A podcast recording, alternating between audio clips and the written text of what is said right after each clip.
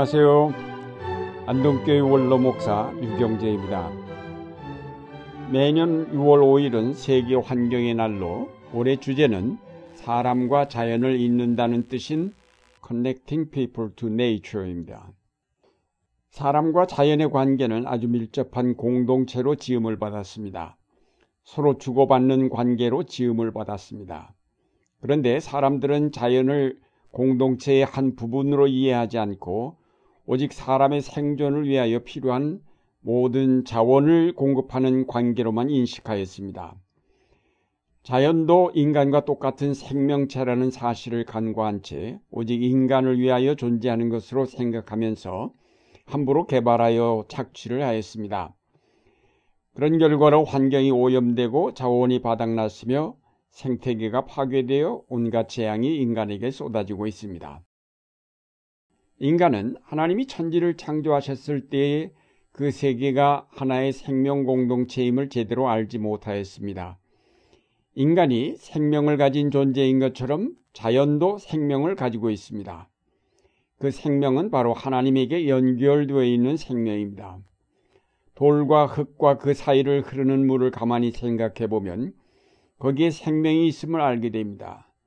돌 한 개 그 자체로는 생명이 없지만 그 돌이 있음으로 이루어지는 전체적인 자연으로 볼 때 그것은 엄연한 하나의 생명의 한 부분을 이루고 있습니다.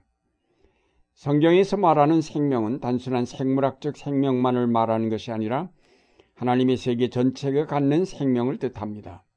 즉 서로 긴밀하게 연결된 관계를 통해서 살아 움직입니다. 그 관계가 끊어지면 결국 모두가 그 생명을 잃게 됩니다.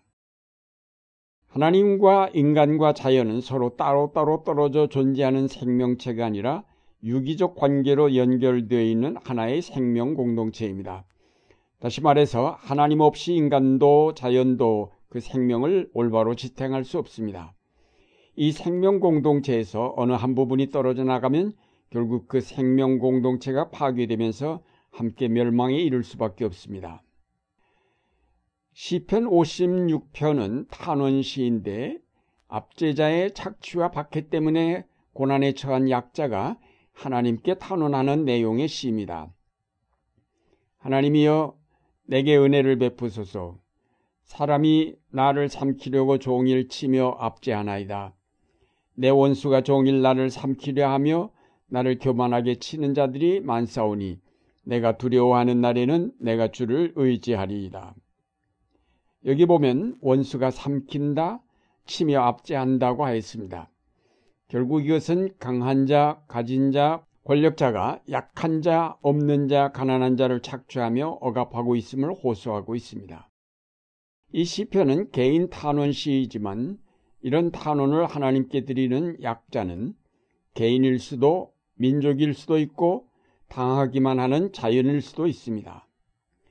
20대 80의 자본주의 세계에서 볼 때 이런 탄원의 기도를 하나님께 드리는 사람들은 바로 20%의 잘 사는 사람들이나 나라들에 의해 빼앗기고 억압당하는 80%의 사람들이나 나라들이 될 것입니다.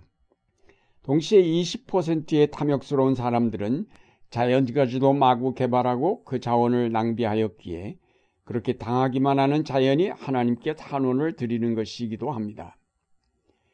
이 시편의 시인이 이런 탄원의 기도를 드리지 않을 수 없게 된 것은 결국 모두 빼앗기고 지금 생명까지 위협을 받기 때문에 마지막으로 하나님께 탄원의 기도를 드리는 것입니다. 이 시인은 마지막 절에서 주께서 내 생명을 사망에서 건지셨다고 노래하였습니다. 그가 원수에게 압제를 당한 결과 죽음에 몰렸다가 하나님께서 그를 건져 주셨다고 노래하였습니다.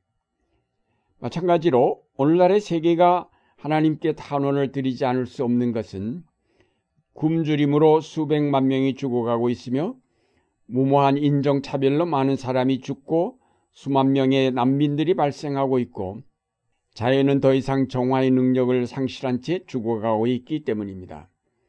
이 죽어가는 자들의 탄원의 울부짖음이 커질수록 하나님은 일어나셔서 그들의 부르짖음을 들으시고 그 압제자들을 심판하십니다.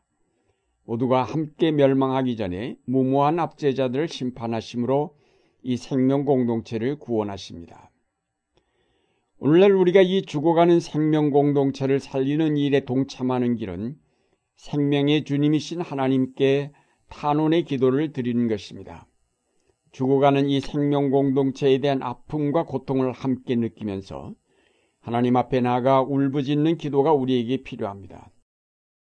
수백만 명이 굶어 죽어가고 수만 명의 난민이 고통을 당하는 것을 보면서도 그리고 이 생태계가 신음하는 것을 보면서도 우리는 이를 마치 강 건너 불구경하듯 하고 있는 것은 아닐까요?